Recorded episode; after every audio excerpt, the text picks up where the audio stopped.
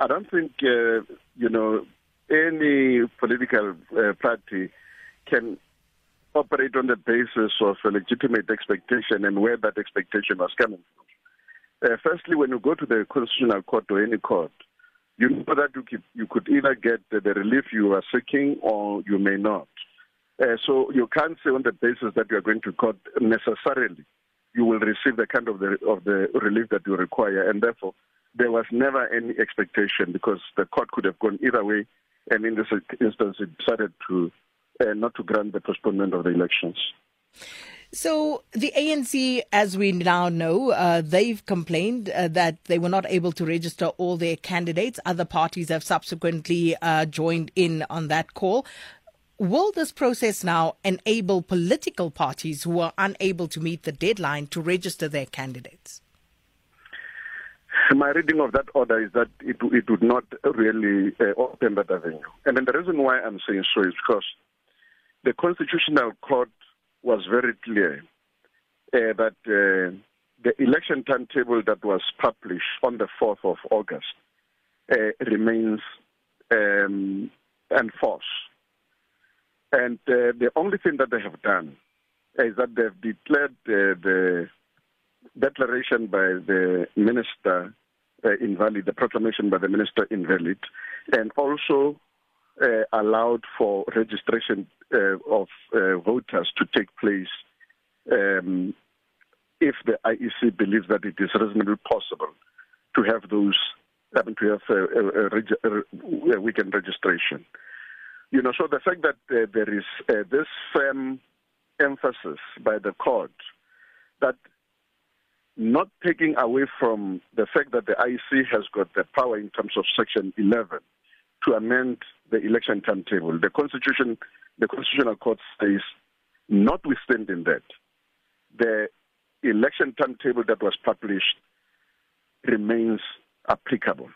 So it means they must work according to that particular uh, timetable. Now, if you look at that timetable, what remains? Because then we've got to investigate a little bit uh, to say that now that we've taken uh, the declaration of the date of the elections and we've taken also the closing of the voters' roll, and this was done explicitly by the Constitutional Court, it means there must be something sacred still remaining in that election timetable. What is it?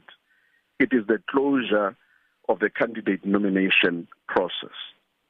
You know, so there is no other thing that the court could have confirmed and say that that election timetable remains enforced or applicable. Uh, if it had nothing, if it was just hollow and empty, it means there must be something.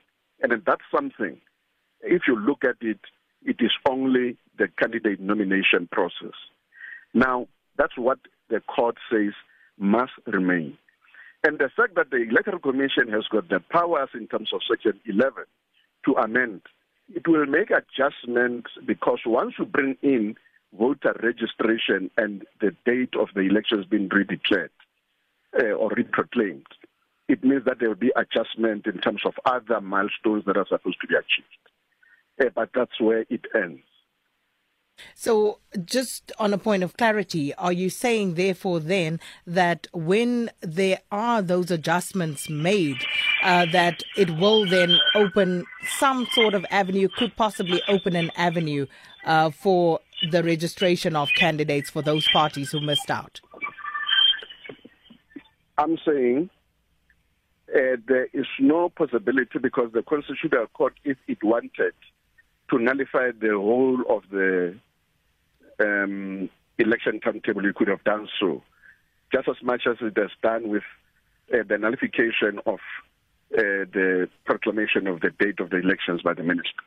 But in this case, it did not do so. Mm. So it means, uh, as it stands, Section uh, 14 and Section 17 is applicable. In other words, those are the uh, the the sections that basically uh, say that if a political party or candidate intends contesting the elections, they must submit the list and the intention to participate in the elections with a deposit by a particular period, and that nothing else is required is is possible after the cut-off date. So it means the original dates remain because Section 11 of the elector, municipal electoral can't nullify Section 14 and Section 17 of the same Act. Mm. So obviously those who did not meet the deadline will feel aggrieved. Do they have any sort of recourse at all? I don't think they have any recourse. Uh, this is my interpretation. And the reason why they have no recourse is because Section 14 and Section 15, uh, Section 17 are very, very direct and specific. And that is no party will take place, no party will take part in the election or candidate after the cutoff date as indicated in Section 14 and Section 17. So, as you may be aware, it is the same uh, process that uh, was applicable to National Freedom Party in 2016 as well as the IFP in 2011. As you say, your interpretation, uh, let's hypothetically say that the IEC comes to a different interpretation and conclusion. What sort of recourse will those who have met the deadline and who agree with you have in that event?